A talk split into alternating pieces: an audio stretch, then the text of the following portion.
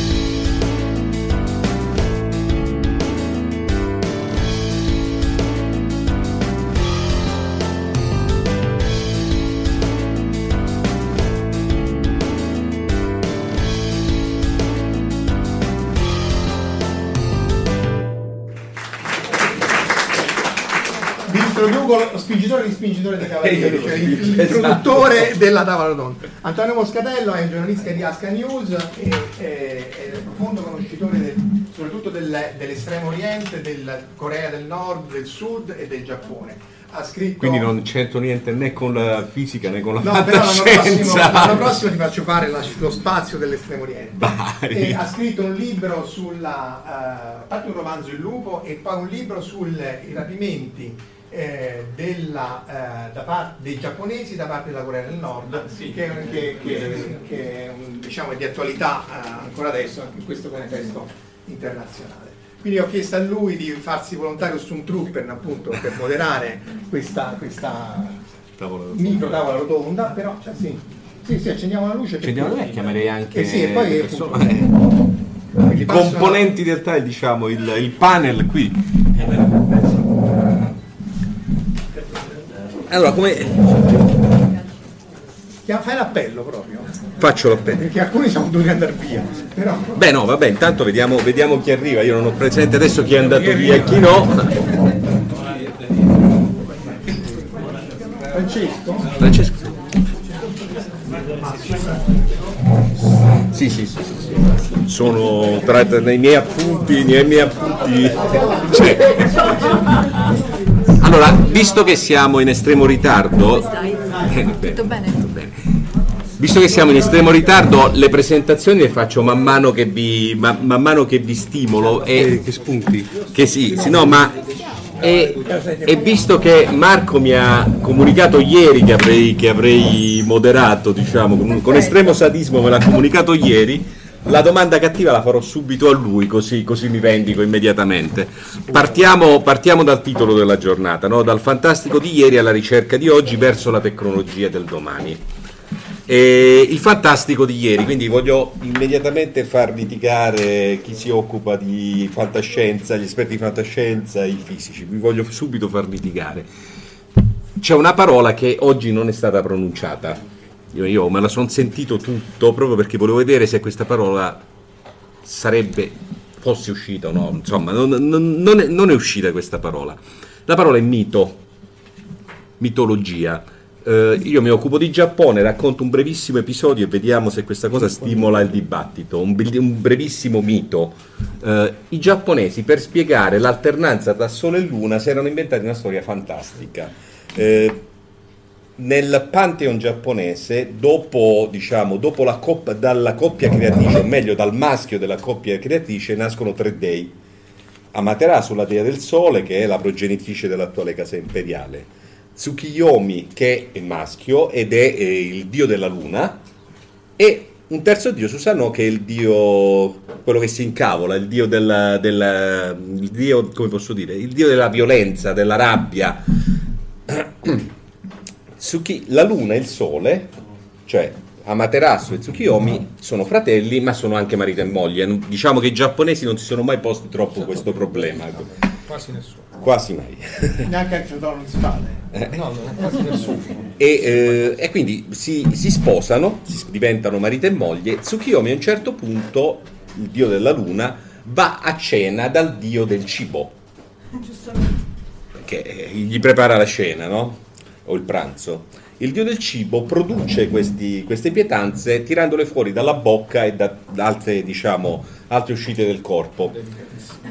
Tsukiyomi che eh, si incavola, vede questa cosa, questa, questo modo di produzione del cibo come un'offesa personale e come eh, fanno, già, facevano i giapponesi un tempo quando si sentivano offesi, tira fuori la spada e decapita il dio del cibo. Questa cosa fa infuriare Amaterasu, la dea del sole, la quale decide di andare a vivere in una parte diversa del cielo. E questo è il motivo per cui Sole e Luna non si incontrano mai.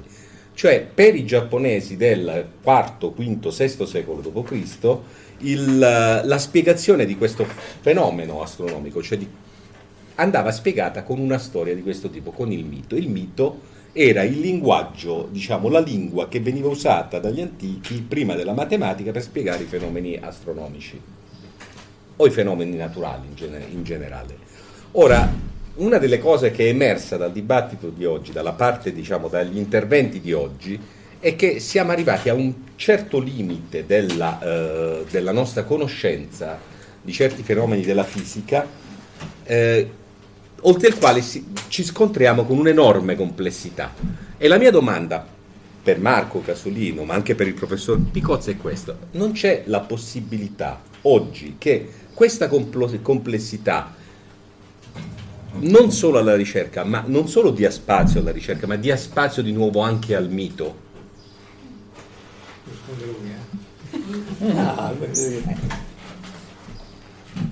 Ah, dal punto di vista de, della scienza il mito non esiste. Anche, posso dire un esempio molto, molto semplice, il fatto dell'esistenza dell'uomo. Le coincidenze per l'esistenza dell'uomo sono talmente grandi che praticamente sono statisticamente impossibili a, ad accadere. Pertanto uno poteva pensare chissà che cosa, poteva pensare un'origine divina, un'origine di qualsiasi, di qualsiasi, tipo, oppure peggio ancora, non è peggio, insomma, in maniera diversa, che probabilmente l'universo fosse, eh, fosse fatto per l'uomo, insomma, tutto l'universo fosse per l'uomo. Ovviamente abbiamo imparato che l'uomo come noi saranno 10.000 anni fa, 15.000 anni fa, quello un po' pensante, durerà, può darsi che andrà in giro per, per le galassie, però insomma dal punto di vista della biologia non dovrebbe durare molto. E solo in questo, solo in questo universo si trova molto, dice molto solo, come disse Monod, come disse Weinberg, eccetera. E pertanto, e, per, pertanto, è un po' complesso, diciamo, è, per, diciamo, volevo dire, pertanto è, ha i piedi fortemente per terra.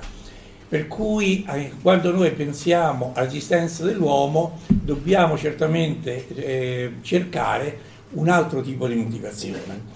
Altro, D'altra parte eh, viene un suggerimento da parecchie parti, parecchio da meccanica quantistica.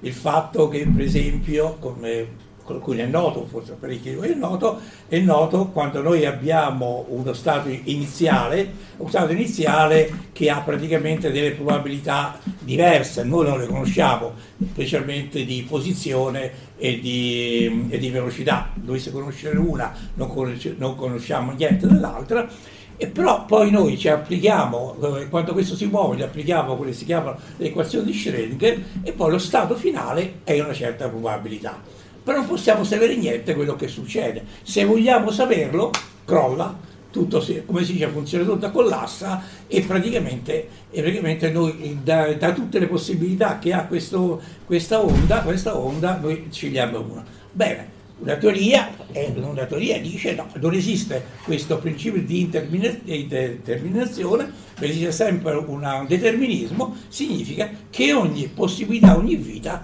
e ogni vita viene ad essere, eh, esistono diversi universi o diverse posizioni di un grandissimo universo in cui ogni possibilità avviene e eh, accade nello stesso, nello stesso periodo. E questo porta eh, al problema, e qui chiudo, il problema per esempio del, del multiverso, di tanti, de, di tanti universi, universi che possono essere eh, simili o leggermente diversi da noi, in cui la nostra storia, la nostra storia eh, è ripetuta chissà quante volte, la vecchia frase che dice ma Cesare in un'altra storia davanti al Rubicone che ha fatto? È passato o non l'ha passato? È arrivato a Roma come imperatore o gli hanno tagliato la testa? Allora e, e qui chiudo attenzione uno potrebbe dire siamo della fantascienza. E, e, e non siamo la fantascienza le equazioni matematiche, alcune equazioni matematiche prevedono molte altre cose nel nostro, nel nostro universo stesso in cui viviamo, qui viviamo credo, nel caso dell'inflazione, chiedono, chiedono questa possibilità, questa possibilità di, di mondi molto diversi. La domanda è questa, si fanno molti scienziati, ritorniamo al mito, moltissimi scienziati dicono, poiché questo noi non potremo mai provare, in quanto questi mondi sono diversi. Noi abbiamo cercati quelle che si chiamano le, le, le pareti, il pareti. conto dei pareti, i famosi monopoli, ma questo sembra non sono più di moda, sono militari, allora non è, non è scienza. Altri cominciano a, dire, cominciano a dire sì, ma se questa teoria contiene il tutto quello che è necessario, va creduto. Lo chiamiamo scienza, lo chiamiamo mito, questo è, è un problema eh, diciamo, difficile, anche, difficile anche da affrontare. Omar Serafini, che sei il creatore di Fantascientificast, sì. il mito mm. e la fantascienza sono qualcosa poi di tanto diverso. Non è che la fantascienza è il mito per un uomo Ma contemporaneo. Assolutamente no. Oggi, nell'intervento per esempio di Massimo De Santo, ha detto uno dei maggiori eh, diciamo, maestri della fantascienza, Zelazny, ha portato tutto quello che era il Pantheon vari pantheon, perché poi lui ha parlato del Signore della Luce, ma ha, ha portato anche vari pantheon mitologici all'interno della fantascienza. Uno dei grossi miti mediatico-fantascientifici al giorno nostri è Star Wars, non ricordiamoci che in cui tanti addirittura vedono una metafora al limite della cristologia, per cui praticamente direi che non sono tanto due cose diverse, Antonio, sono eh, due cose che certe volte collimano e ehm, e se esiste una, una, separazione veramente molto molto grigia, tipo il tempo che c'è fuori adesso per intenderci. Io la vedo, vedo semmai la fantascienza come un qualche cosa per, nelle varie forme mediatiche, poi dopo magari qui ne parlerebbe molto meglio Francesco e in un certo senso anche Flora delle varie espressioni mediatiche è un qualche cosa che al giorno d'oggi permette di eh, parlare meglio dei nostri miti e magari anche, come ti ripeto, crearne altri eh, nuovi. Quindi la Flora Staglianò di Dipcon. Sì. E mh, quindi la fantascienza come produzione di narrazioni che in un certo modo vanno in questa zona grigia tra il mito e la scienza.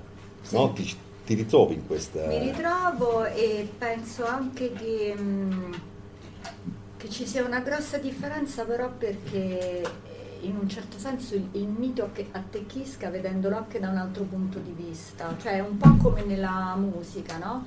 Io penso ad esempio che i Beatles possiamo giudicarli un mito perché sono, è stato un fenomeno in una particolare epoca, eccetera, eccetera i prodotti, odierni, I prodotti odierni avranno bisogno di tempo probabilmente per diventarlo. Facciamo forse l'eccezione del trono di spade che è stata una cosa enorme, però ecco, come diceva giustamente Omar, Guerre Stellari, ma Guerre Stellari ha 30 anni, no, che dico? 40 anni. 40 anni. Star Trek ha più di 50 anni quindi eh, questa è una domanda che mi fanno spesso mh, sul mio lavoro diciamo, di adattatrice televisiva, ma secondo te esistono delle serie oggi di fantascienza che sono a livello di sceneggiature e di altre cose, valide come quelle di un tempo? Eh, bisogna vedere se reggono al tempo, secondo me alcune sì per dire, però... E poi io ho sempre visto la fantascienza più che altro come un grosso, un grosso sprone eh, nel senso mh, basta guardare anche, penso molti dei fisici che sono qui, Santa Gresso Coretti è una grossissima appassionata di fantascienza, eh, stati, c'è un'astronauta americana che eh, ha fatto un, un, piccolo cameo in una puntata di Star Trek, cioè tante persone, tanti scienziati di oggi sono stati spinti proprio a studiare determinate materie perché magari hanno visto una puntata di un serial televisivo, per cui eh, a me piace più che altro questa idea del mito, io lo vedo anche da questo punto di vista il mito, per me ha una funzione divulgativa, mm, i libri ovviamente come prima cosa, per oggi come oggi è inutile nascondersi dietro un dito, a me dispiace molto perché io mi ricordo quando ero piccola che i regali che si facevano normalmente erano i libri. Oggi come oggi invece secondo me bisogna sfruttare eh, magari la serie televisiva o il film per avvicinare al libro eh, lo spettatore, perché ad esempio Trono di Spade, quanti avranno visto la serie quanti avranno letto i libri, però magari qualcuno che vedendo la serie ha pensato vado a leggermi il libro c'è stato, quindi questo per me è importante, insomma. Ecco. Francesco Verso, che oltre ad essere uno scrittore di fantascienza è anche colui che con Future Fiction sta portando in Italia la fantascienza cinese e dal momento che tu ti occupi dell'altra, diciamo, dell'altro mondo della fantascienza, di quello lì nuovo che sta arrivando dalla Cina, e la Cina è terra di miti, è, terra che crea delle, cosmo, de, delle, cosmogonie fantastiche. Come la vedi tu da questo punto di vista, mito e fantascienza? Ah, io introdurrei un, un, concetto, secondo me importante, perché eh, si muovono eh, varie forze. Da una parte c'è il fantastico, a cui il mito appartiene, eh, poi c'è la scienza e in mezzo c'è l'obsolescenza, cioè dal mio punto di vista almeno penso questo, cioè l'obsolescenza provoca la differenza tra il fantastico e la fantascienza, o almeno c'è una netta separazione. Faccio spesso un esempio di questo tipo, cioè immaginate eh, che in un romanzo del 1900 una, una donna possa usufruire di una pillola magica che interrompe la gravidanza. Nel 1900 quella pillola sarebbe fantastica, sarebbe fantascienza. Se io le scrivo oggi, quella pillola è, è obsoleta, è, è obsoleta cioè fa parte del nostro, della nostra realtà. Per cui eh, scrivere oggi di fantascienza, per non cadere nel mito, significa andare a parlare di quelle tecnologie, di quelle innovazioni che sono in una fase ancora di, di propulsione, di spinta, di conoscenza, di, di, di scoperta.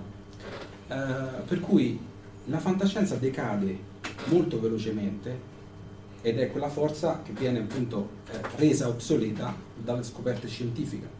Per cui i miti diventano molto velocemente vecchi al progredire della scienza stessa. Questo però non vuol dire che noi non possiamo creare nuovi miti. Possiamo creare nuovi miti se noi utilizziamo quella parte della piramide tecnologica, diciamo, di quella di quell'andamento che ha la, la, la, scoperta scientifica, che è nella fase di, non lo so, faccio un altro esempio spesso, quello della stampante 3D. Quanti di voi mangerebbero carne stampata in 3D oggi? 1, 2, 3, 4, ok? Gli altri no. Che significa che la tecnologia della stampante 3D applicata al cibo produce quello che effettivamente è il what if della fantascienza. Sense of wonder, lo farei, mi incuriosirebbe, ci andrei, oppure timore, paura, non lo farei. Le, le, le, storie di fantascienza che analizzano quelle tecnologie in cui si crea questa, questa dicotomia, questa spaccatura, questa drammaturgia, producono quell'effetto, altrimenti siamo nel fantastico, cioè noi sappiamo esattamente che eh, il Sole e la Luna perché non si incontrano mai, lo sappiamo, certo. perché la scienza ce l'ha detto. Quindi per scrivere fantascienza dobbiamo andare a parlare di quella parte dove ancora il velo non è stato sollevato, altrimenti siamo nel fantastico, siamo nel mito. Quindi per rovesciare il tuo discorso la sintetizzo così, la fantascienza è un superamento del limite, della percezione del limite che l'uomo ha di se stesso, mentre il, il, eh, il, mito è un tentativo di spiegazione di cosa c'è oltre quel limite non sapendo e, ed è quindi anche un'ammissione della piccolezza dell'uomo rispetto a, rispetto a, a fenomeni eh, che noi oggi chiamiamo scientifici, fenomeni naturali e proprio di questo limite, secondo me, avete parlato nei vostri interventi, eh, Lucio Giovannelli e, e, e Arturo Moloti, Moleti, eh, perché? Perché eh, entrambi avete, presentando, diciamo, presentando, un esperimento che eh, ha a che fare con la fisiologia, con, uh, con la salute, ecco, degli astronauti e nell'altro caso parlando del, dei fenomeni, diciamo, dei fenomeni eh, come posso dire, del, del, tempo che fa nello spazio, che è fondamentale non solo per, la nostra, diciamo, per, la nostre, per le nostre attività sulla Terra, ma anche per quelli che saranno i viaggi spaziali, avete raccontato come ci si sta attrezzando per cercare di superare certi limiti. Ecco, secondo voi questi limiti riusciremo a superarli per arrivare, non so, su Marte per esempio? È una prospettiva che abbiamo nel, nel mirino o meno? Realmente intendo.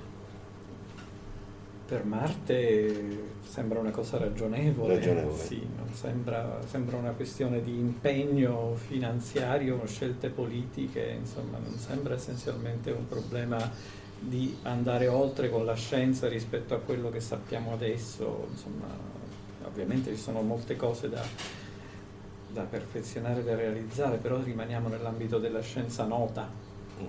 Chiaro che se si parla invece del viaggio interstellare si tratta di cose completamente diverse, insomma, addirittura intergalattico, qui si, si parla di nuova fisica, di cose che non si, che rientrano un po' nel mito. Sì soprattutto se la scienza poi viene divulgata in una maniera tale da favorire un'interpretazione mitologica dell'eventuale futuro progresso scientifico, cioè perché si tende spesso anche per motivi economici, a divulgare della scienza la parte che viene compresa di meno piuttosto che quella che si conosce meglio. Quindi sarebbe più utile probabilmente per creare un'educazione scientifica nell'uomo della strada, puntare sulla parte della scienza molto più established e che però non fa parte della cultura generale, piuttosto che invece raccontare solo di buchi neri o di passaggi nell'iperspazio e di cose del genere che magari danno l'impressione di aver capito qualcosa e invece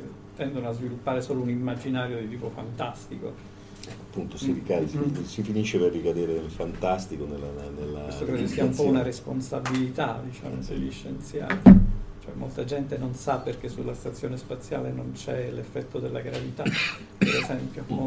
Quando chiedo a studenti del primo anno di matematica qual è il motivo, ce n'è uno su 40 che lo sa. Invece da un punto di vista climatico?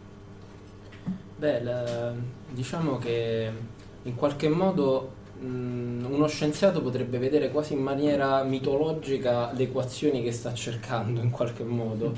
Eh, quindi trasferisco un po' l'idea che hai dato prima del ehm, limite invalicabile della conoscenza uh, di qualcosa mh, di fantascientifico appunto si pone mitologico in quanto non eh, in, in, alcuna, in, qualche senso ehm, nella ricerca di, ehm, della fisica che non conosciamo che magari è oltre la fisica che, che, con cui stiamo cercando di affrontare certe tematiche. E per esempio in questo senso cercare di fare delle previsioni legate a fenomeni eh, che si legano al, al caos deterministico, ecco questo può essere eh, tanto ostico da, da, vederlo quasi come un mito irraggiungibile. Si dice che eh, quando capiremo la turbolenza, quello sa- la fisica forse più difficile che possiamo eh, provare a cercare di immaginare di risolvere al giorno d'oggi e ricollegandomi a quello che dice Arturo è un qualcosa che è profondamente lontano dal senso comune della, della scienza, ecco per esempio una tematica del genere molto lontana dalle tematiche normalmente affrontate, però c'è molta fisica eh, vicina a noi che non comprendiamo e su cui bisognerebbe fare molta ricerca di base che eh, magari non è mainstream, non è un argomento... Il stesso è perché poi ah, dice, sì. cioè, proprio ricordare che la foto, la foto delle galassie eccetera eccetera e poi il sole sì è il sole e, e quindi non, chi se ne frega. E poi li spazza via come niente però per cui anche, anche, in ambiente accademico ci sono un po' queste cose del um, correre appresso alla grande notizia, anche, anche legata alle pubblicazioni, eccetera, eccetera, per cui anche la foto del buco è bellissima, però come diceva pure Arturo, e, e io non so quello come sente nello spazio, non so se arriva una tempesta solare spazza via tutta eh, le emissioni umane o anche la Terra, e quindi, o la tecnologia, ecco. Eh, forse anche Leo tu potresti esatto. commentare perché lui è giornalista tecnologo e scriveva su MC Microcomputer prima che inventasse i computer. Ebbene sì, sono anziano. E, e... Questo è il nodo sadismo di cui prima Però lui tratta ha, male le persone. Ha studiato gli aspetti del, dell'evoluzione della tecnologia eh, e come questa poi la nostra società dipende da questa strada specifica che la tecnologia ha preso. Io non essendo nella lista speravo di farla franca. No. Eh, a me veniva in mente chi di voi conosce la smorfia, il gruppo contro Isi? Eh, di tanto okay. tempo, gli anziani, i semi-anziani la ricordano. Allora c'era, c'era questa annunciazione, annunciazione. Tu, tu Marie, figlia di Sabrina. Marie, e però quello c'entra con tutto quello che avete detto, perché alla fine aveva portato la mirra. Perché portavano la mirra i re magi? La mirra rientra con tutto quello che abbiamo detto. La mirra era l'antibiotico dell'antichità. Senza la mirra non si campava, ma la gente non lo sa. E Troisi rientrava nel cono di obsolescenza delle informazioni. Perché si chiamano magi? Magus. Perché magus era un termine persiano che indicava il tecnologo e quindi Arthur C. Clarke, quando dice che qualunque tecnologia sufficientemente avanzata è indiscutibile, indis, in, in, in, indistinguibile dalla magia, compie una tautologia. Arthur C. Clarke, che non aveva il middle name ma ce lo mise perché gli altri lo avevano, e quindi faceva un'operazione, ammetteva di essere ignorante, come quasi tutti gli americani, sull'etimo delle parole. Però ha inventato i satelliti geostazionari. Tutto quello che vuoi, quella storia lui che in realtà furono inventati dall'ingegnere, che però lo disse a lui, tutte, quasi tutte le... Allora, la, questo è un altro discorso, la fantascienza non ha inventato niente, quasi sempre sono stati gli ingegneri a dirlo, c'era il cono d'ombra nel quale c'era chi lo sapeva, chi non lo sapeva e lo ha propalato. Però eh, è tutto vero quello che abbiamo detto, il mito e, e, e, e l'ethos cambiano nel tempo e c'è un cono d'ombra che si chiama ignoranza in mezzo e che ognuno di noi è ignorante su certe cose. Sta... I miti di oggi è, è, sono il terrapiattismo, sono le cosiddette fake news. Io potrei tirare una pippa infinita sulle fake news. Però tu, vengono creati miti in continuazione proprio che non sono di fantascienza ma che vuol dire fantascienza? Perché poi lì bisogna vedere cos'è fantascienza e cos'è science fiction. In eh, Italia... Parliamo, parliamo, di science fiction. È perché in Italia suona male fantascienza, c'è prima il fantastico. In, in inglese l'origine è c'è la scienza, prendo un fatto noto della scienza e ci, ci metto sopra una storia. In, inglese, in italiano era partita così e si chiamava scienza fantastica ma siccome l'inventore di questa parola, il primo a tradurre, fu, eh, eh, come dire, eh, sorpassato da Mondadori che pochi mesi dopo la creazione di questa rivista Scienza Fantastica creò Urania, dovettero inventare un altro nome che cambia completamente il paradigma e quindi in Italia ce lo deformiamo un pochettino.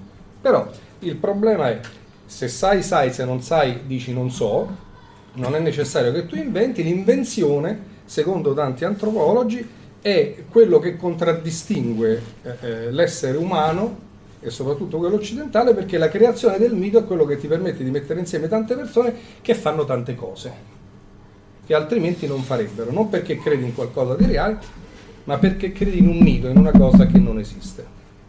Non so se... Però tu ci hai detto che sulle fake news avresti... Dimmene una... Secondo me le fake news non particolarmente- esistono, nel senso che non esistono le news. Eh. Nel senso che le- tutte le notizie, cioè eh, qualunque notizia giornalistica o storica, è comunque fallata fin dall'inizio. O tu stai lì e ti fai una tua percezione che è diversa dagli altri, o se no tu stai sempre a rincorrere l'ufficio stampa della storia. I romani erano i più stronzi di tutti, ma hanno vinto e quindi dobbiamo parlarne bene. Non è vero. E via discorrendo. Quindi tu qualunque cosa ben mostrata nel trono di spade, siamo tutti uguali. Quindi, dopodiché adesso viene usato in un certo modo strutturalmente, ma perché tecnologicamente abbiamo i social network che ricaviamo delle idee in tempo reale, degli indi- quindi possiamo fare un lavoro ingegneristico anziché un lavoro artigianale, ma un buon lavoro artigianale di formazione delle- delle- delle- delle notizie è sempre stato fatto per qualunque cosa. Per cui dal mio punto di vista non esistono news, quindi non- la differenza è tra fake news artigianali e fake news industriali. Lui è Professor industriale. Fi- io sono industriale, faccio l'agenzia di stampa, faccio l'agenzia di stampa, quindi ne, ne produco molte. Dicendo, pensando, proprio sentivo un po' tutti quanti, il concetto di fantascienza. Allora, eh, possiamo dividerlo forse in, in due parti. Eh, dovrebbe essere il fantastico e la scienza.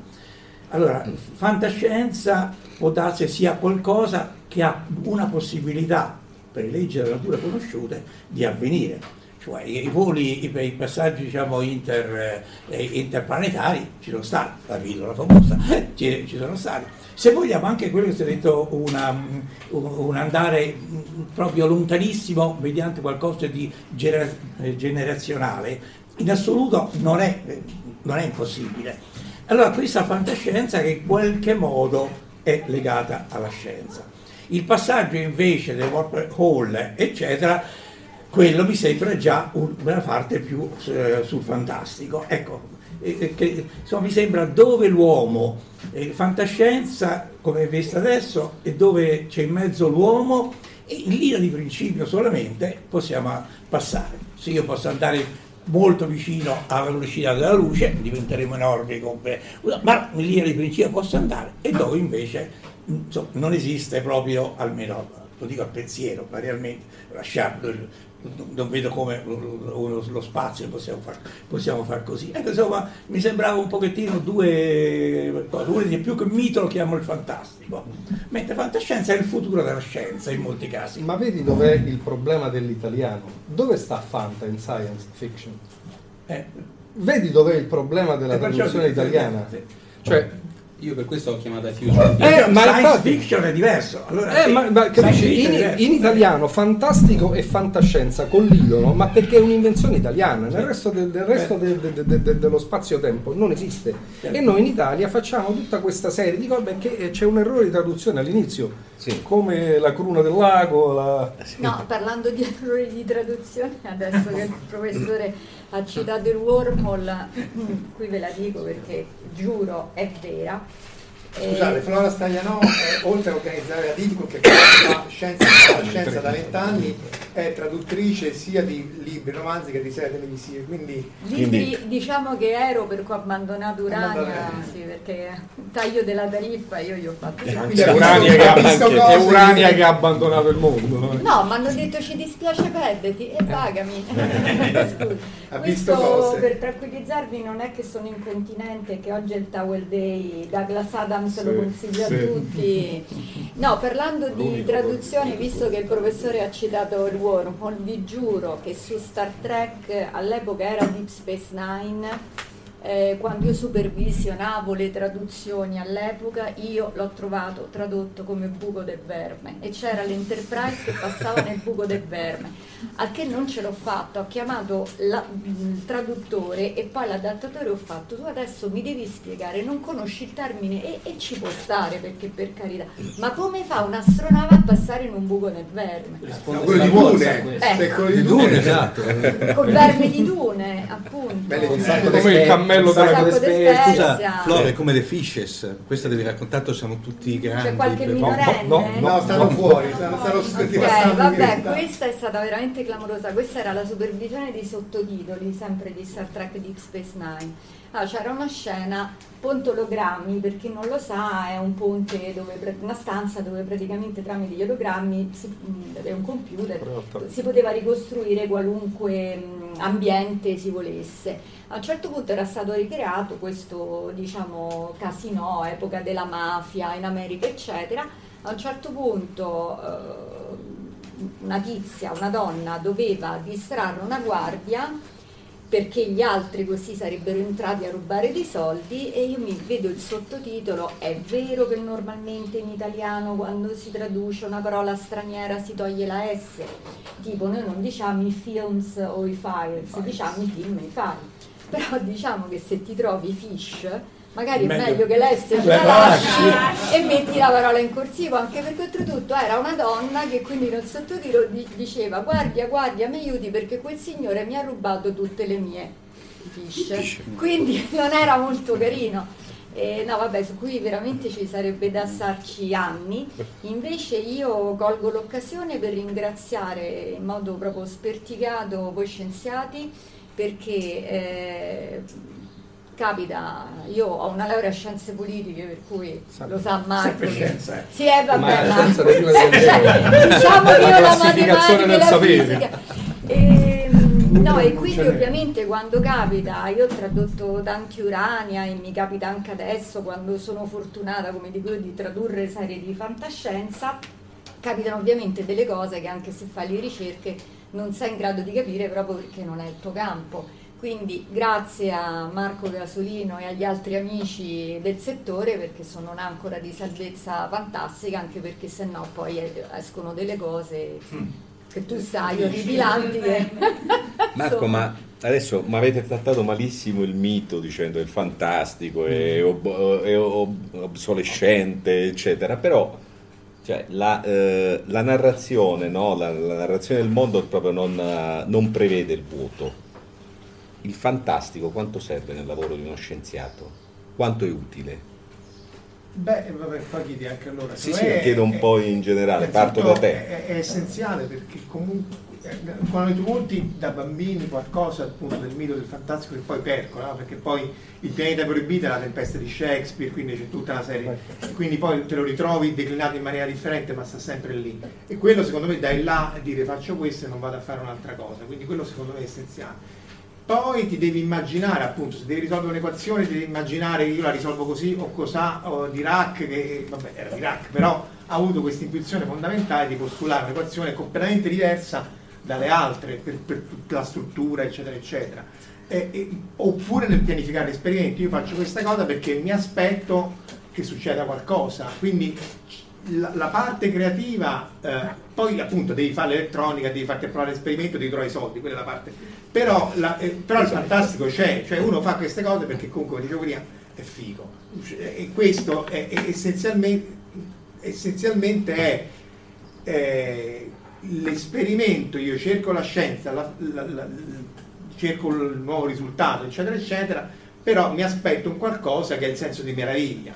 Il senso di meraviglia nella scoperta scientifica, ma anche quando leggo un libro eh, scritto da Francesco, da- da- da- da- dagli scrittori cinesi o chi per loro, e, e- e dire voglio sapere come va a finire. Allora voglio sapere come va a finire anche l'universo, come diceva il professor Picozza prima, dice noi non sappiamo assolutamente niente, ma è- è- è-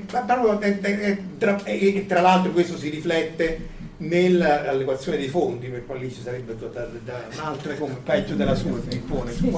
Eh, perché appunto, eh, eh, perché appunto non- noi non sappiamo assolutamente né come evolverà l'universo, questo universo che è piatto come la Terra e, e non mm, è sciapo, non sa di niente, cioè non si richiude e non si espande, quindi ci deve essere un qualcosa che manca. L'energia oscura non sanno proprio che, proprio che cosa voglia dire, stanno a scrivere equazioni, ma boh.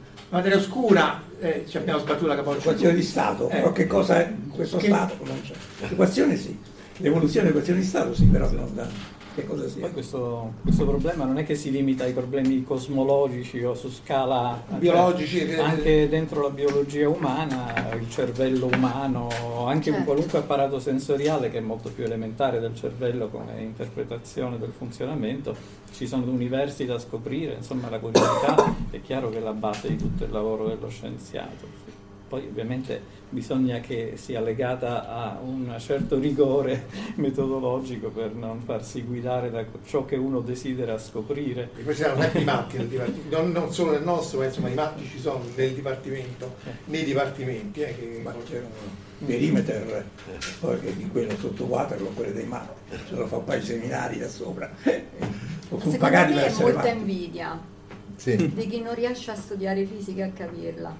Secondo me sì. Per chi si occupa del sole, Ma io stavo pensando a una, a una cosa mentre parlavate, all'importanza che il mito ha nella, eh, diciamo, per la gente comune nella percezione della scienza.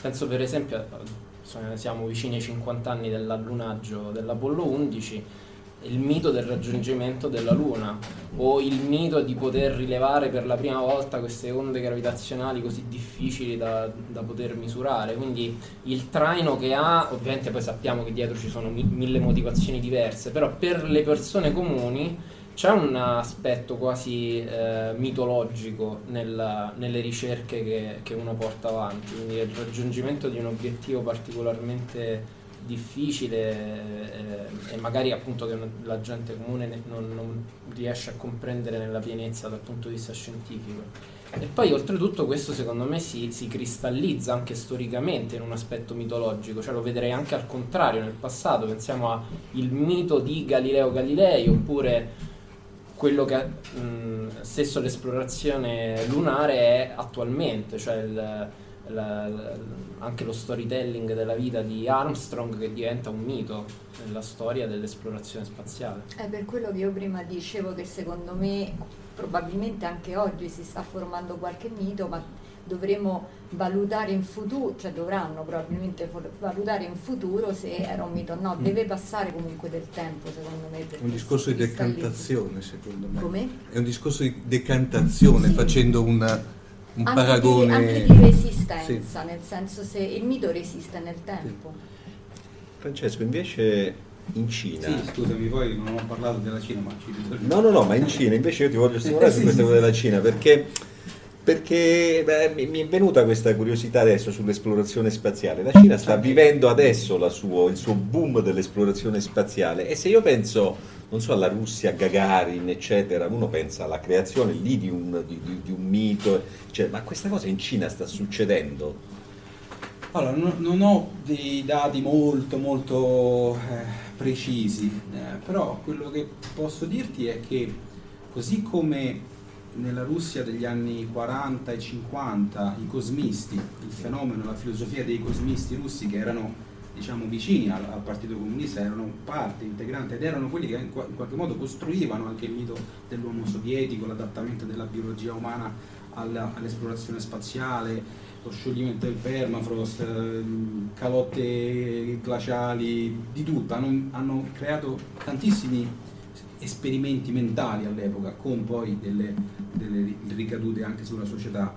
Eh, la stessa cosa sta avvenendo un po' in Cina perché il Partito Comunista Cinese ha sposato, sta sposando eh, il genere della fantascienza come ponte tra l'immaginazione umana e l'innovazione e la trasformazione del paese. Eh, io sono stato ad alcune convention eh, di fantascienza in Cina e proprio nell'ordine il sindaco del- della città, città diciamo da 20 milioni di abitanti, e il rettore dell'università del Sichuan, altri milioni di studenti, e il funzionario locale dicevano che la fantascienza è importante anche per- soltanto per un motivo di ringiovanimento della cultura e del paese e che, esatto, e quindi è che, è che un paese dove eh, i giovani stanno bene è un paese dove eh, è un paese che sta bene. Interpretando quindi la, la science fiction, e uso questo termine apposta, come una letteratura per i giovani ed è una letteratura che anche da un punto di vista sovietico serve a, a alfabetizzare, a istruire, a trasmettere conoscenza, che in parte è l'origine della, della fantascienza degli albori sulle riviste pulp come no, eh, in America. esatto, e veniva fatto proprio per insegnare alla gente come si costruisce una radio a casa insegnare alla gente come si fa un motore elettrico insegnare alla gente la popolarizzazione della scienza si chiamava Popular Science mi pare anche le, le prime riviste eh, il partito sta vedendo come, ehm, come appunto, e, e, non a caso sta aprendo, io sono stato a Shenzhen l'anno scorso, eh, dei centri di ricerca accanto, Shenzhen è un centro tecnologico mondiale da cui viene tutte le innovazioni degli ultimi anni, ovviamente lato eh, orientale, e, e, stanno aprendo dei, dei centri per l'immaginazione e la scienza umana cioè accanto alla, alla, alla, facoltà di ingegneria mettono anche quella di studi eh, umanistici, in modo da creare settori di fantascienza. Non a caso Liu Cixin, che è questo fenomeno letterario da 7 milioni di copie in Cina e circa 300 mila nel mondo, è venerato come un mito. Eh, e quindi loro stanno vivendo questo momento di, di, di grande espansione e ovviamente quando ci sono de, delle, dei periodi di positivismo, comunque ufficialmente la fantascienza viene presa come modello di sviluppo, di un possibile sviluppo tecnologico, ovviamente lato utopico partito, poi c'è il lato distopico del, di tutto quello che non viene detto, diciamo. No? Però in quel momento eh, si, si, si, si, cavalca e quindi c'è un, c'è un, mito positivo, c'è una costruzione di, una, di un immaginario di questo tipo. Che, che, poi paradossalmente gli scrittori di fantascienza in Cina, dove c'è comunque censura chiaramente, usano, loro, usano i loro romanzi per criticare quello che in realtà è il sistema. Perché la fantascienza ha un po' sempre, no, sempre no, però in molti casi rifletteva quella che era la realtà che ci circondava, no? Cioè il, sì. Eh, era, così, no, era così, nel senso che eh, negli anni 2000, e i primi anni anche dal 2010 fino a qualche tempo fa, eh, la fantascienza veniva considerata, il, il fenomeno della fantascienza era, era, stata nominata come l'esercito solitario invisibile, cioè si, all'interno della fantascienza, attraverso l'allegoria, la metafora, si parlava di quello che il mainstream non poteva eh, menzionare per cui per alcuni anni, e adesso però non se ne sono accorti, nel senso che... Eh. Ho capito, ci, ci, ci freghi una volta, quindi adesso in realtà l'hanno sposata, per cui ovviamente non si può eh, criticare troppo, ci sono ancora dei temi cosiddetti sensibili, eh, però quel trucchetto un pochino è stato un po', un po' scoperto.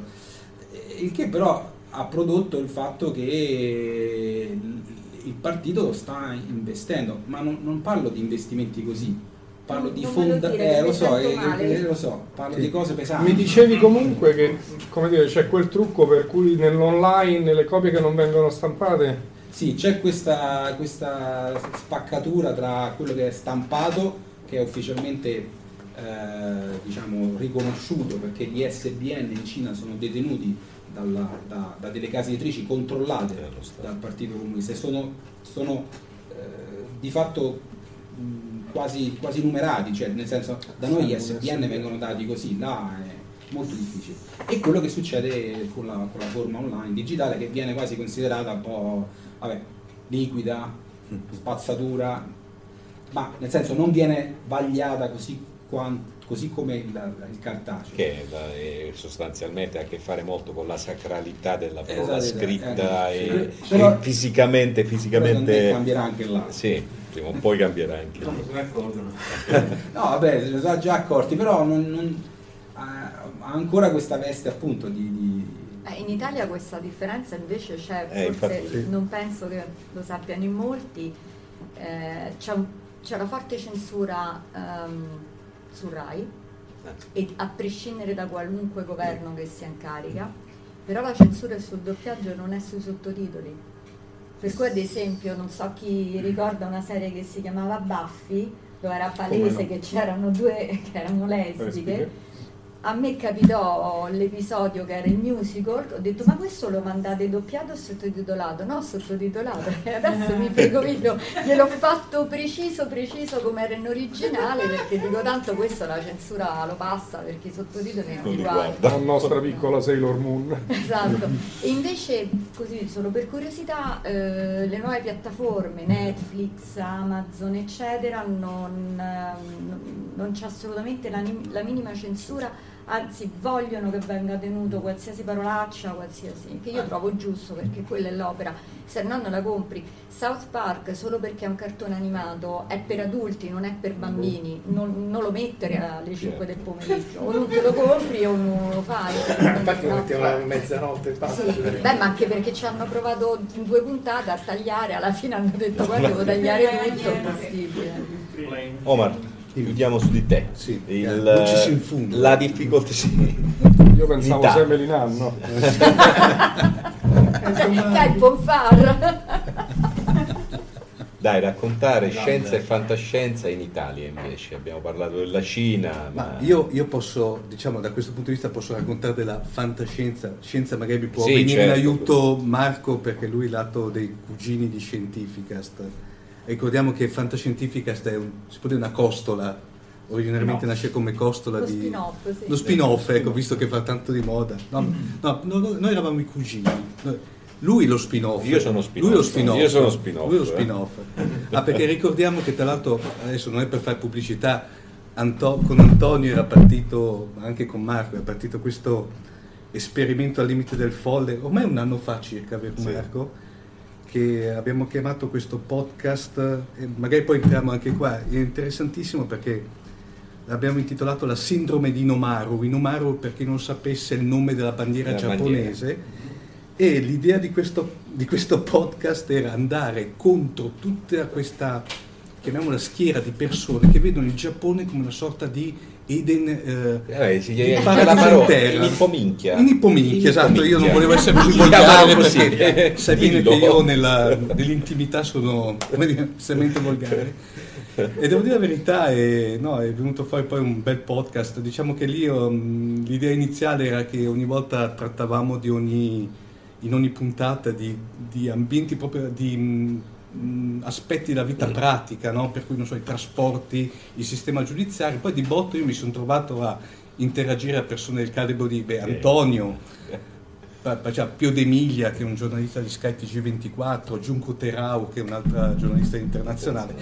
Però adesso ci siamo poi focalizzati con, con l'ennesimo spin-off che lo cura Antonio, che consiglio a tutti, sono i Nippo Aneddoti. Che, Che sono. Comunque, Tankacast. È il, è il contrario dell'aiku, l'aiku è la poesia corta adesso diciamo. No, tanca, tanca è, è all'origine dell'aiku. Cioè l'aiku è la poesia corta, Sì. 5, sillabe, 7 sillabe, 5, sillabe. Il, il tanka è più lungo, 5, 7, 5, 7, 7.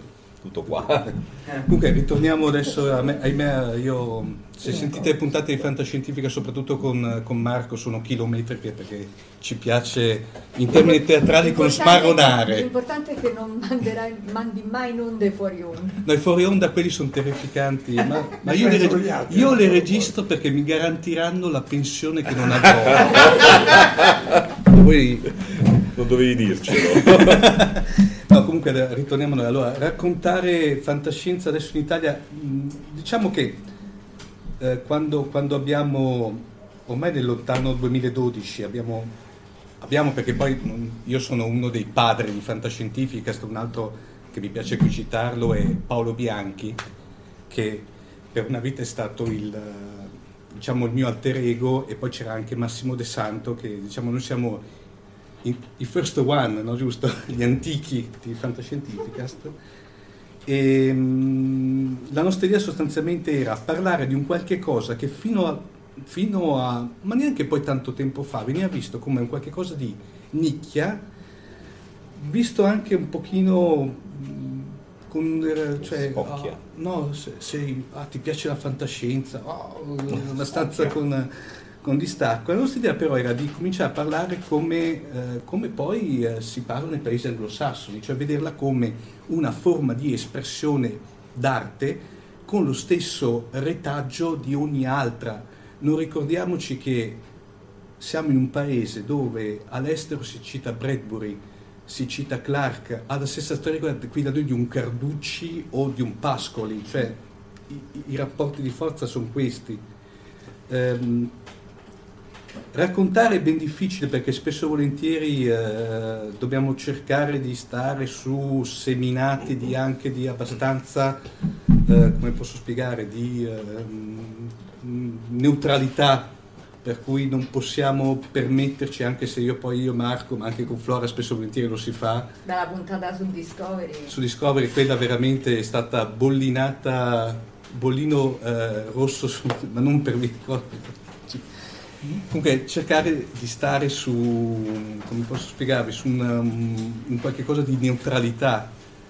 Eh, quello che io però vedo, che quello che poi mi ha reso felice, è che sostanzialmente attualmente in Italia di parlare di fantascienza ad un certo livello, perché poi va bene, si ride e si scherza, ma bene o male Fantascientificast attualmente può contare poi su collaborazioni di livello medio-alto. Eh, però c'è voglia, c'è voglia, eh, abbiamo un buon feedback, tanto per darvi dei numeri, eh, Fantascientificast da poco, eh, in dieci anni, adesso siamo intorno a un totale di 780.000 download, download per, no, per noi il nostro ascolto. Noi ormai siamo su una realtà che è di circa 25.000 download al, al, a puntata. Noi ci giochiamo come a livello di classifiche, di download con i, i podcast, quelli delle radio commerciali, cioè Radio 24, Radio DJ, per essere una produzione, fra virgolette, amatoriale, i numeri ci sono e mi stupiscono certe volte me stesso, perché essendo un post, pod, podcast verticale, ehm, certi numeri non ci avrei mai giurato di, di farli. Poi soprattutto il fatto che ultimamente vedo che eh, quello che ci piace, piace alla nostra audience e soprattutto poi, poi piace a me perché bene o male io no, non campo di podcast per l'amor del cielo, io sì, sono un po'... Esatto, sì, sono a quest'ora... Di convention di fantascienza. No, però in compenso campo di fuori onda che sono lì pronti che... Camperai. soprattutto quelli di Leo. Camperai. Eh, camperò, esatto.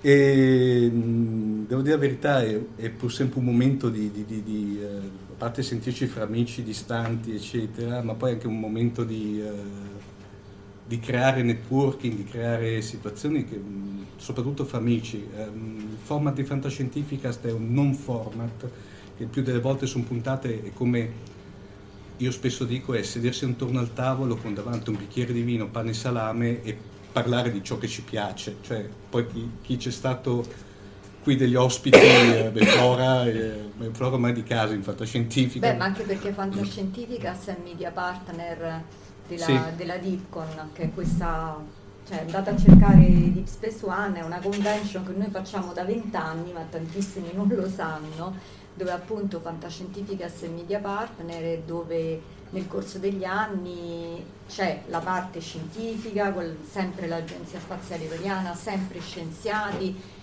e poi abbiamo invitato tantissimi attori dall'America, dall'Inghilterra, di Star Trek, Guerre Stellari, di Babylon 5, di, eh, ovviamente tanta letteratura, a Fiuggi sono vent'anni e come tu dici non avrei mai immaginato, figurati io vent'anni fa, sì. quasi 21, a pensare che stavo qui a fare la ventunesima convention. Insomma. No, ma quello, quello, che è interessante, come ripeto, io Fantascientificas lo vedevo come qualche cosa, sì, fra amici, come ripeto, adesso è diventata una realtà importante, ma una realtà importante rispecchia il fatto che parlare di fantascienza ad un livello um, no, che non è il classico, perdonatemi il termine, da cazzaro, cioè praticamente il classico... Da orecchia a punta, diciamo. Esatto, bravissima eh, parlare di fantascienza a livello diciamo quasi, non dico accademico perché per l'amor del cielo Dio me ne guardi, però mh, mm, c'è voglia e, e, e, fa numeri.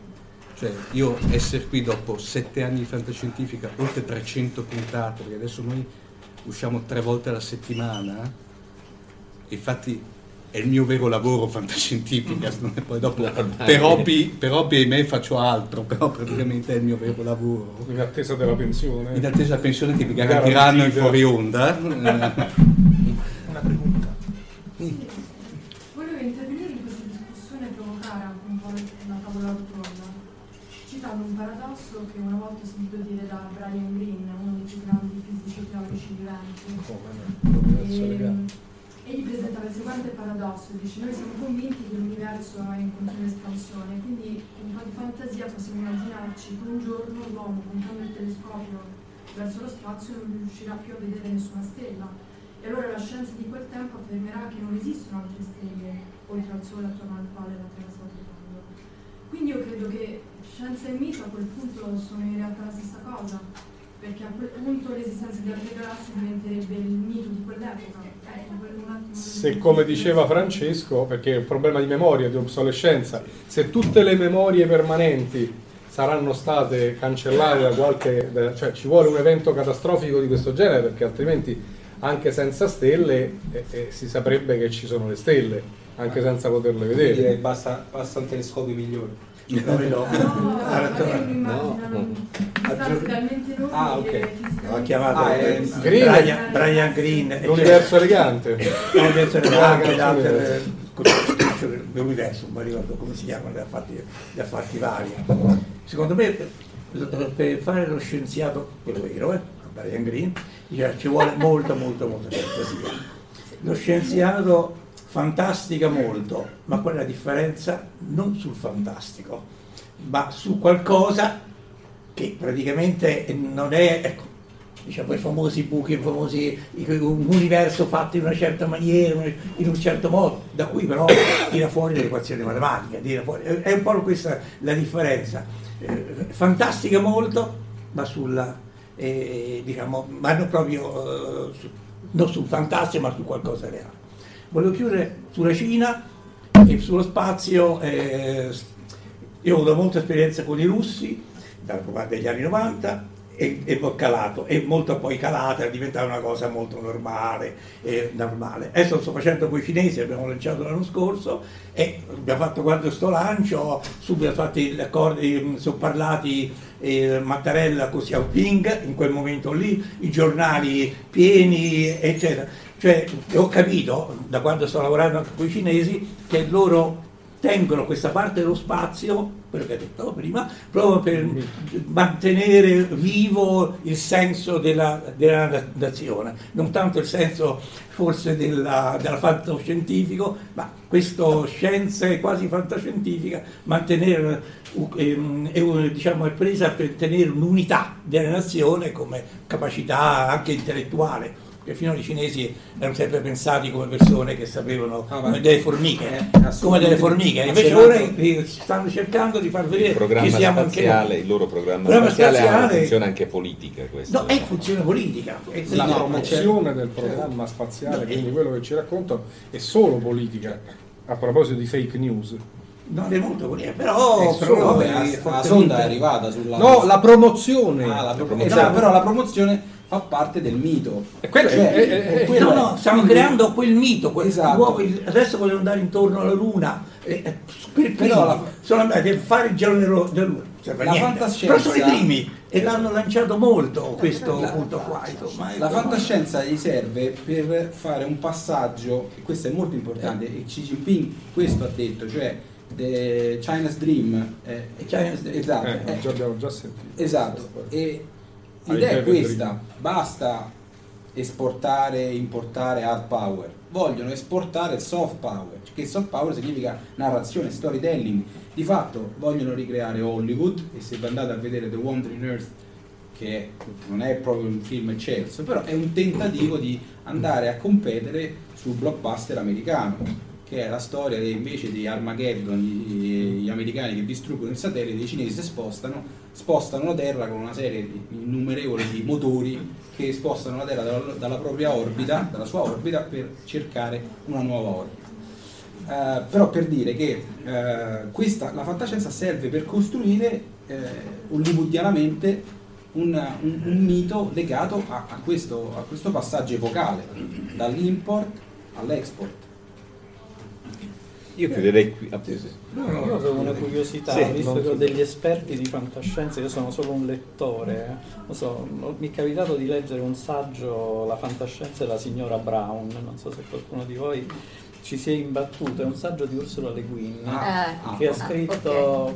che sostanzialmente dal suo punto di vista la fantascienza che ha un valore letterario è quella che utilizza l'elemento scientifico per portare è una situazione di stress, diciamo, eh, dovuta a un conflitto, a una differenza anche fisiologica a volte tra i personaggi, i vari popoli che si confrontano o il loro livello tecnologico, per eh, creare un elemento di stress che arricchisce le possibilità narrative dello scrittore rispetto a una situazione ambientata nel nostro tempo, nel nostro contesto. Quindi da questo punto di vista mi interessava va bene, a chiedervi se eravate d'accordo insomma, su questa interpretazione della fantascienza e, e del suo legame poi con la letteratura, con la fiction eh, normale, insomma.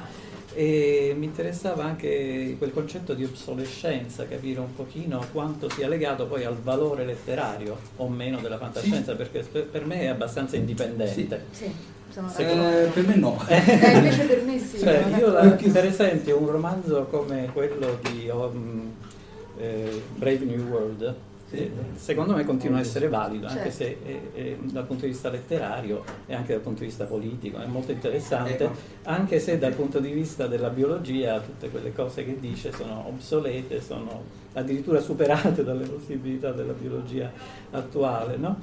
E se vogliamo, comunque sono verosimili, non, non sono più completamente... eh, e mentre invece ci sono dei romanzi che presentano delle- della fantascienza magari scientificamente molto accurata e che sta proprio in quel confine di ciò che è prevedibile ma ancora non esiste nella realtà della scienza che magari letterariamente non valgono niente anche se rispettano quel criterio Eh, e invece mi sembra che ci sia Eh, tante domande, cerco di rispondere Tanto all'ultima. qua siamo al- all'opposto. Eh, no, beh, vediamo. Allora, faccio un esempio. Eh, ri- ri- ripartendo da, da quella questione, cioè la, la fantascienza eh, crea una drammaturgia su delle questioni che ancora sono irrisolte e fallisce nel momento in cui utilizza degli, delle- delle- degli stereotipi che sono nettamente superati. Per esempio il caso dello steampunk. Lo steampunk spesso viene considerato fantascienza, in realtà non è fantascienza, perché le tecnologie su cui si basa, il motore a vapore, l'elettricità, l'età vittoriana, noi sappiamo tutto, quindi non produce l'effetto science fiction, l'effetto di meraviglia, cioè se io entro in una stanza, in una stanza dello steampunk e accendo un interruttore elettricità, che produce nella mia, nel mio immaginario? Nulla, non c'è l'effetto di meraviglia. Se accendo un motore, c'è il motore a scoppio, il motore è a vapore, poi può essere un bel romanzo, perché può mettere in campo un conflitto, una drammaturgia di personaggi che hanno qualcosa che Ursula Le Guin identifica come antropologicamente o, o, diciamo eh, eh, politicamente interessante, la questione del gender e altre cose. Ma tecnicamente, da un punto di vista di science fiction, è come sparare a salve. Contrariamente, nella fantascienza si deve andare a prendere, per quello parlo di obsolescenza, perché la fantascienza invecchia molto velocemente, tanto più la, la scienza la insegue, tanto che oggi negli anni 80 già si diceva col cyberpunk che science fiction is dead, è morta, perché il presente ha talmente fagocitato con l'innovazione, con la trasformazione, il, eh, l'orizzonte temporale in cui viviamo, che tutto sembra già fantascienza. Basta andare in Cina e vedere quello, quello che c'è, eh, riconoscimento facciale, l'intelligenza artificiale insegnata a scuola, il credito sociale, tutte cose che sembrano uscite da, da- da Brave New World o da 1984, no? Eh, per- perché quel eh, romanzo produce ancora quegli effetti? Perché la fantascienza attraverso il mezzo tecnico, attraverso il novum, che è quell'elemento di estraniamento cognitivo, cioè qualcosa che è familiare ma estraneo alla nostra società, crea dra- un dramma. E il dramma è quello che ruota attorno alla questione etica e morale dell'uomo, che si ripercuote tra, da, da- da Frankenstein in poi, cioè Frankenstein e il gene editing e il CRISPR-Cas9 che, che, viene oggi applicato no, con l'editing genetico, di fatto crea sempre lo stesso dramma etico. Abbiamo gli strumenti morali per confrontarci con questa tecnologia? Non lo sappiamo. Finché non lo sappiamo, ecco che la fantascienza produce effetti. Però l'interruttore on-off e la, la, la, l'accensione dell'elettricità... E dalla Terra alla Luna? Bellissimo. Dalla Terra è bellissimo, ma ha superato completamente se tu lo, lo, lo analizzi da un punto di vista non importa niente. punto, a me ha dato il senso buono eh, eh. anche eh, ma se devi, sospe- devi, devi, fare il contrario de, de, devi fare il contrario della sospensione dell'incredulità. Cioè tu devi, devi questa cosa qui è, è ingenua no? quanta fantascienza viene considerata ingenua? Va bene però non ti produce quel senso di non so come chiamarlo di, di meraviglia Stupore. risp- di stupore verso qualche cosa che è il limite della tua conoscenza umana, su cui uno scrittore di fantascienza ti, ti fa indagare, ti fa, ti fa, riflettere, ti fa pensare. Lì tu lo guardi come, come, come, come con gli occhi del bambino, no? che però è ingenuo, eh, che non ha quegli, quegli, quegli strumenti per poter eh, analizzare la realtà. 1984 lo guardi con un, or- con un altro occhio, secondo me. Poi, ripeto, Io- ben venga, ovviamente siamo nel campo de- della immaginazione. Qualcuno vado io un attimo. Allora, prima di tutto volevo ricordare che la Leghin, che mi sembra di aver sentito lei che lo pronunciava Leghin, comunque Leghin, quindi quello che è, È probabile. è stata la prima scrittore, quindi compresi uomini di fantascienza, a ricevere la Master of Literature in America, cioè adesso non mi ricordo nemmeno come si chiama il premio, però praticamente ha avuto il, ma- il premio di massimo livello che si può dare a uno scrittore in America per il, contr- il Grand Master, grazie, per il contributo che ha dato allo sviluppo della lingua americana e della letteratura americana. Tra parentesi, se vi capita, guardate c'è su YouTube il filmato in cui c'è Neil Gaiman, quindi non l'ultimo arrivato, che la introduce e lei fa un discorso bellissimo in cui dedica il premio a tutti i colleghi scrittori di fantascienza soprattutto che non sono mai stati considerati fino a quel livello, proprio perché la fantascienza è letteratura di altissimo livello se si arriva appunto a certi numeri. Per il resto sono più d'accordo con te, se permetti, do del tu, perché mh, io ehm, però sono, sai, gli appassionati di fantascienza secondo me si distinguono in due settori ben distinti. Chi, eh, per chi è molto importante la tecnologia, più forse della storia, e per chi è più importante la storia rispetto alla tecnologia. Io faccio parte sicuramente dei secondi, non perché non apprezzi la tecnologia, ma perché mi, mi piace proprio la costruzione dei personaggi e tutto quanto. E sono d'accordo anche con lui, nel senso io dalla Terra alla Luna, ma anche se lo leggo adesso mi, mi fa venire i brividi. Tant'è vero che per me, andando invece per dire sulle serie televisive, il migliore episodio in assoluto di tutte le serie di Star Trek che sono state fatte rimane ehm, Uccidere per amore. Brava, Mm. bravo, che è City on the Edge of Forever, che, che è della serie classica, scritto però da Arlan Ellison, che era un fior di scrittore di fantascienza, dove in realtà tutto l'episodio gira intorno ad un'unica cosa, Kirk si innamora di una donna durante un viaggio nel passato e capisce che la deve sacrificare perché sa che lei morirà per non alterare quello che sarà il corso della storia. Ecco, io di fronte a una cosa di questo genere... Eh? Spoilerato Game of Thrones. Ecco, vabbè. Eh, di fronte a una cosa di questo genere, a me anche questo mi dà come senso wonder, cioè per me il senso wonder non deve essere soltanto a livello tecnologico, deve essere anche un, un qualcosa che, che mi tocca, poi che sia, che sia Verne, che sia... poi forse perché io ho cominciato a leggere vabbè, a parte sono più grandi di quasi tutti qua dentro, mi sa, ma io ho cominciato a leggere fantascienza che avevo sette anni, a sei anni me la leggeva mio padre, a sette anni ho cominciato io, a otto anni ho letto Il Signore degli Anelli per dire. Quindi avendone letta anche tanta di quella vecchia, io per quello dico che poi oggi ho difficoltà a, a trovare un qualcosa che sia altrettanto mito, valido come può essere Verne o come può essere 2001 di sta nello spazio, come può essere Blade Runner.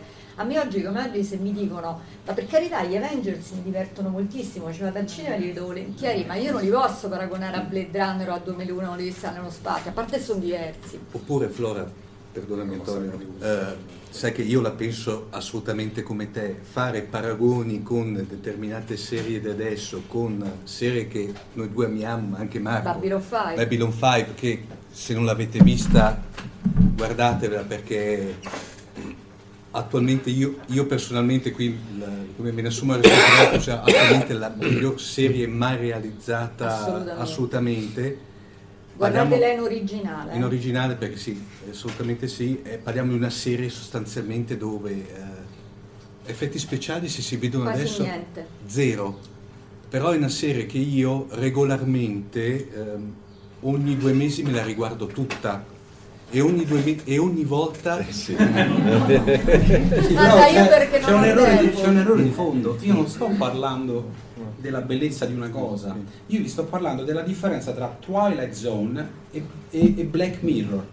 Certamente. Oh, a me piace più Twilight Zone, No, che te beh, devo no, dire? Ma non, No, non c'è, c'è non un mi- errore di non- fondo, le cose possono essere belle e, e- e- e- e- Io speravo di far litigare scienziati, esperti di fantascienza, ho fatto No, litigare no, i- no, no, No, è che no, è che Francesco è più giovane, e quindi la vede in maniera diversa. No, ho, ho confrontato una cosa degli anni 60 come Twilight Zone con una cosa de- degli anni di adesso come, come Black E loro vogliono sottolineare l'aspetto letterario che se c'è c'è, se non c'è nella fantascienza, come dire, vediamo, parliamone, però non è detto che ci debba essere per forza. No, assolutamente. Ah, ma anche tante cose non fantascientifiche non hanno nessuna valenza letteraria, eppure Ah, stanno nello scaffale figo. Ah, Sì. beh, certo, Certo. assolutamente. Fahrenheit 451 che è fantascienza? No, No. non è fantascienza, no. Eppure è un capolavoro. Fantascienza sociale. Eccolo.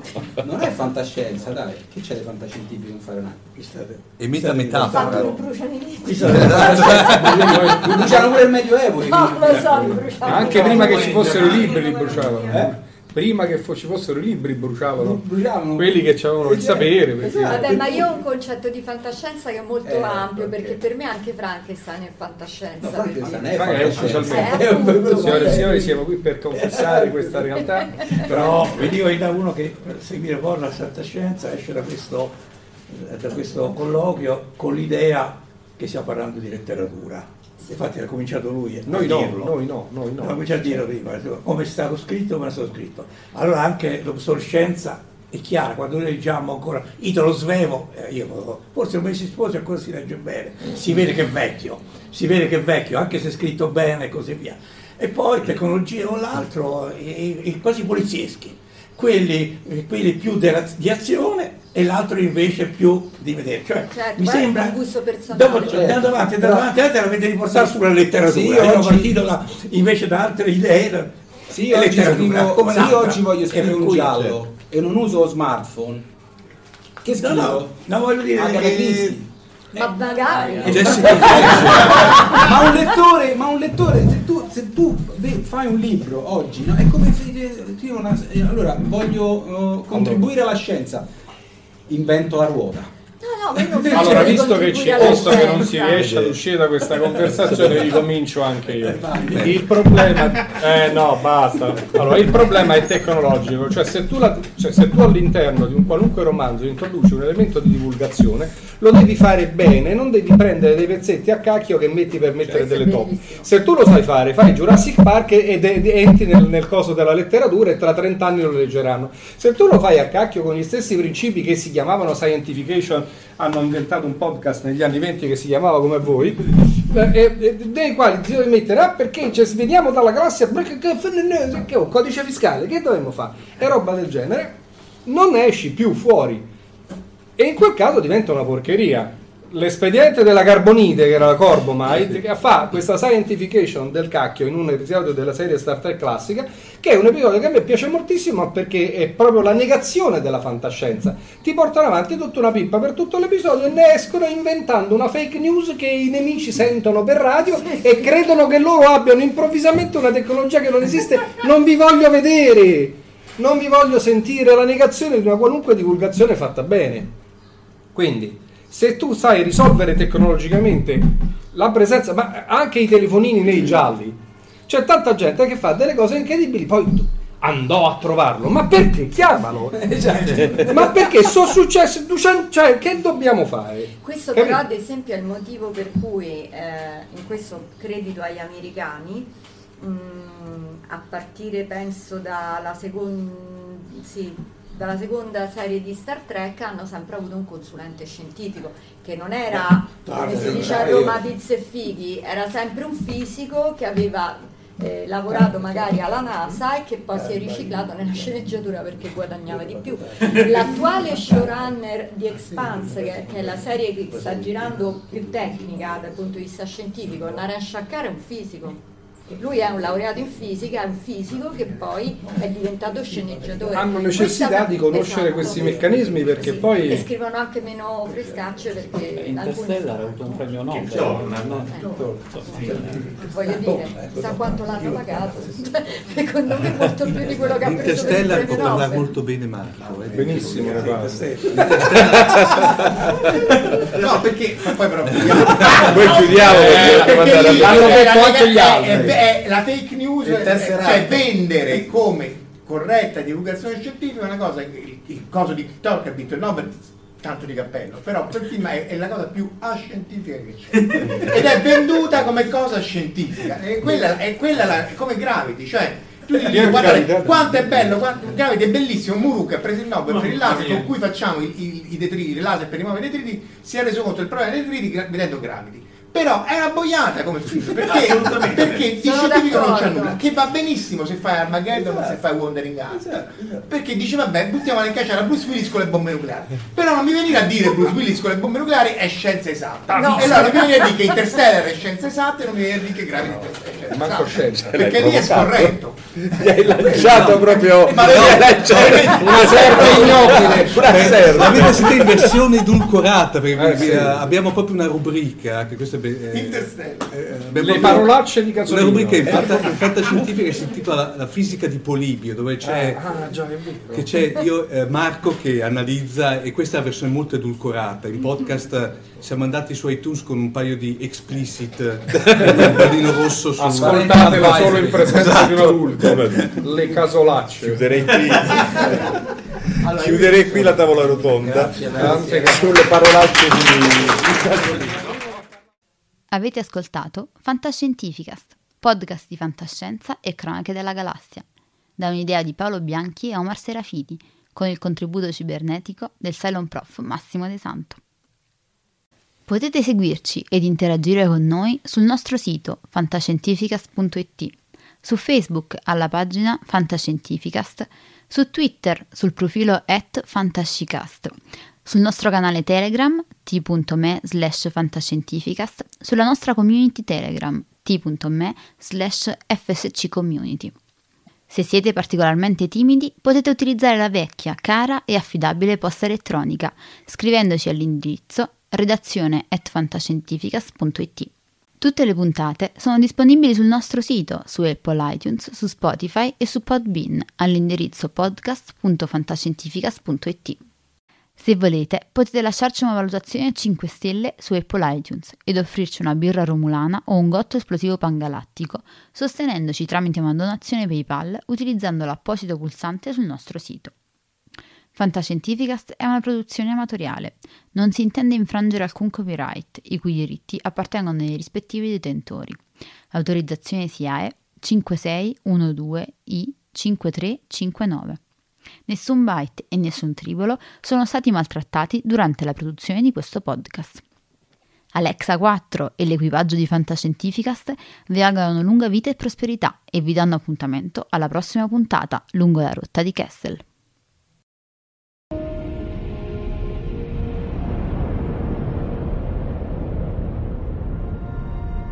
Certo che hanno una gran bella nave. E hanno un capitano ancora più grande. Allora è finita a quanto pare. Io dico che sarebbe il caso che ci muovessimo anche noi. Capitano, ho appena ricevuto un ordine dal comando. Dobbiamo tornare alla base immediatamente. Cambiano equipaggio.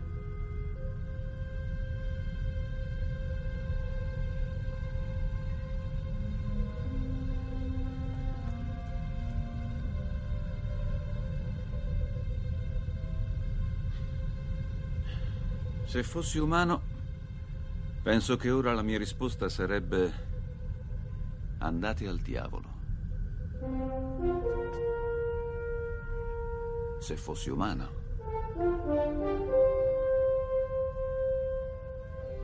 Che rotta, capitano.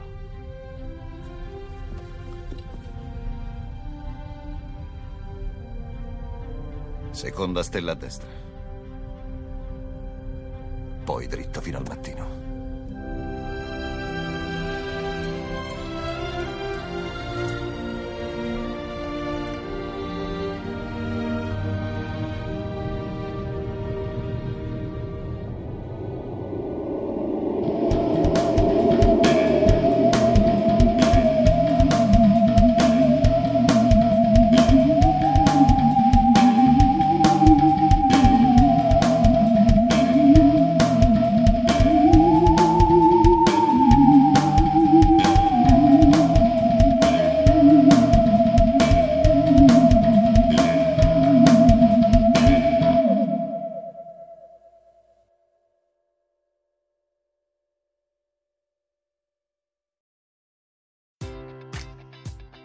Enjoy all your favorite sports like never before at BetMGM. Sign up using code CHAMPION and receive up to $1,500 back in bonus bets if you don't win your first bet. When you register with BetMGM, you'll get instant access to a variety of parlay selection features, live betting options, and the best daily promotions in the business. And with BetMGM at your fingertips, every play and every game matters more than ever. Remember to use code CHAMPION and receive up to $1,500 back in bonus bets if you don't win your first bet. Place your money line, prop, or parlay bets with the king of sportsbooks today. BetMGM and GameSense remind you to play responsibly. See BetMGM.com for terms. 21 plus only. Virginia only. New customer offer. Subject to eligibility requirements. Rewards are non withdrawable bonus bets that expire in seven days. Gambling problem? Call 1 800 Gambler. Promotion. Promotional offer not available in Washington, D.C.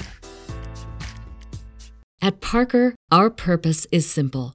We want to make the world a better place by working more efficiently, by using more sustainable practices, by developing better technologies. We keep moving forward.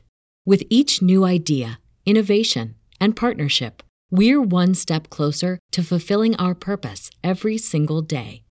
To find out more, visit parker.com/purpose. Parker, engineering your success.